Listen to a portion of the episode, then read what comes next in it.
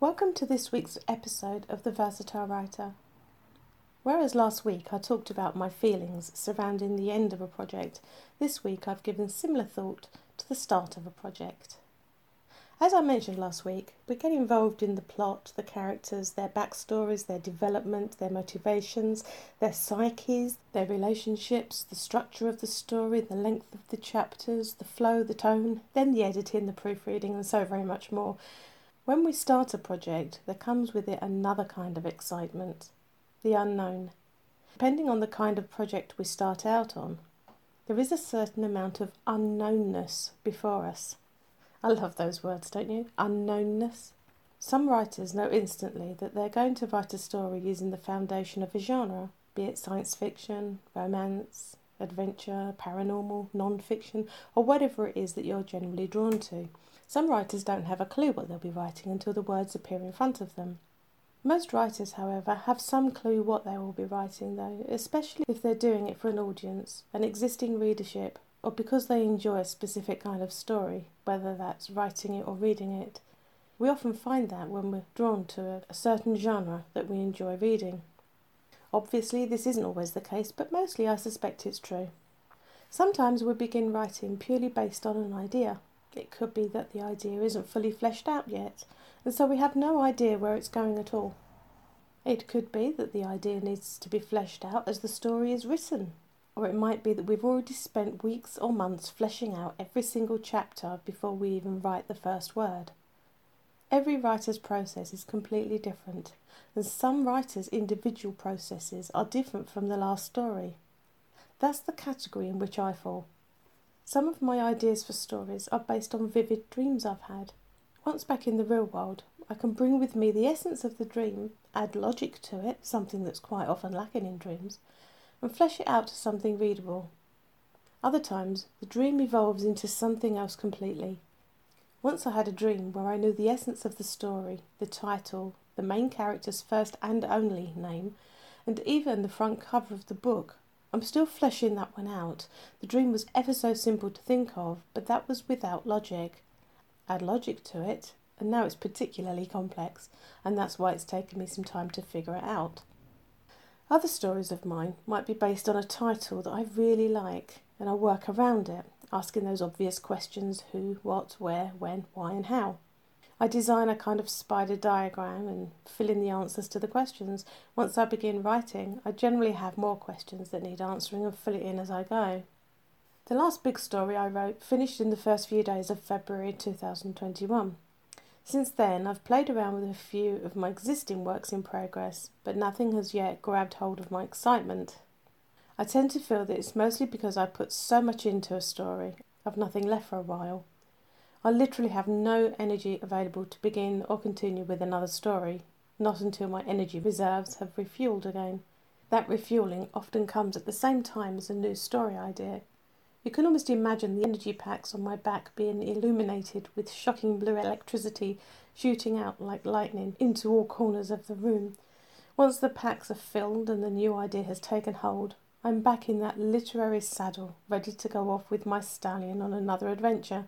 The unknownness gets completed quickly, yet at the same time it alters, changes completely, or evolves, and the story is away. This can happen at any time. As I mentioned, I'm very much in tune with my subconscious and my dream life. For me, this is often the starting point. Whatever may have influenced my dreams, whether it's something that someone mentioned to me during the previous week, a line from a movie, maybe the clothing an actor wore in a TV show, seeing my family, caring for my cat, whatever. Something will get through and an idea will be born. Add to that a view from one of the many walks I go on, watching the wind blow through the leaves on the trees, seeing people walk up and down my street, recalling friends from the past. Pretty much anything can influence my dreams and ultimately my stories. I've generally got several short stories in the pipeline at any one time. One of them was written for my writing group and kept progressing. A few weeks ago, I stopped and realised it wasn't going anywhere, at least certainly not quickly enough for me anyway. I was losing interest, and if a writer loses interest, then chances are the reader will too. If a reader loses interest, they simply put down the book, may never pick it up again, and this is not a great look for a writer. But that's way down the line. Let's back up a few steps. Getting the idea, first of all, is what we're thinking of here. The unknownness, the excitement, the apprehension, the not knowing if the story will be a good one, a short one, a long one, a novel, or even a piece of flash fiction. Sometimes you begin writing and then before you know it, you've written 80,000 words. It's true. Other times you can be writing for five minutes, take a short break, and pick up your phone. Half an hour later, you realise you've been lost in social media because it was more interesting than your story. Or it could be that you were looking at social media because your subconscious was working on the story and you've nothing to write yet because it's still brewing. Creative writing isn't always easy. In fact, it's more likely difficult than easy. But then, if it's so difficult, why do you want to do it? I hear you ask. Because when it works properly, it is so much fun. Getting down that very first draft is often the most fun. I've got another science fiction stroke dystopian story I've been working on for about a year now. It's still being worked on. There are still a lot of areas that don't make sense, and I still have a lot of work to do regarding the plot, the structure, the characters, all parts of it. I'm 30,000 words in, and I still know that there is a complex plot that needs simplification if I'm to give it a shot. Actually, thinking about it, I might play with that one again soon. Giving it another shot by reading through what's been written, checking my notes on it, and getting motivated by it is a really useful exercise. I took a break from it in October time because I'd exhausted myself. I spent a month on other non writing projects to ease my brain, then threw myself into the story I finished in February. Now I'm exhausted again. Give it a few weeks and I might throw myself into that first one again.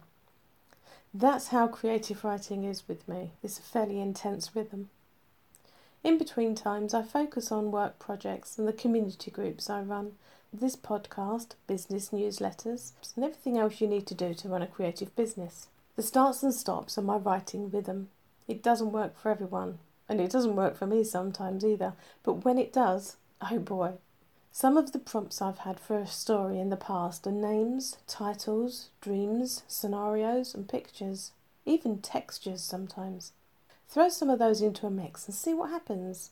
Sometimes nothing, sometimes great things. The starting of a project, though, can bring about an exciting newness that catapults you halfway into the book the unknown part of it is twofold. It can be the best part or it can be the worst part, depending on your circumstances. If you need to get it written, published, and get money coming in, it might be the worst part. That kind of pressure can be a motivator or a tool to climb up your writing altogether. Alternatively, pressure might be your thing. If you're doing it for fun for the time being, seeing how it grows, evolves, and completes, and you love it, then off it goes into drafts two, three, four, etc., until the beta readers are called in, the editor is contacted, and a jacket designer is emailed, and that's how a novel is born. By which time you may be considering the next new project, and the next start of a new project is oh so exciting. If you enjoyed this episode of The Versatile Writer, why not tell your friends and family? The more people who subscribe to this podcast, the more I'll be able to produce. So do share it on social media, please. It is much appreciated. Until next time, thank you for listening to me, Sarah Banham, with the Versatile Writer, on the topic The Start of a Project.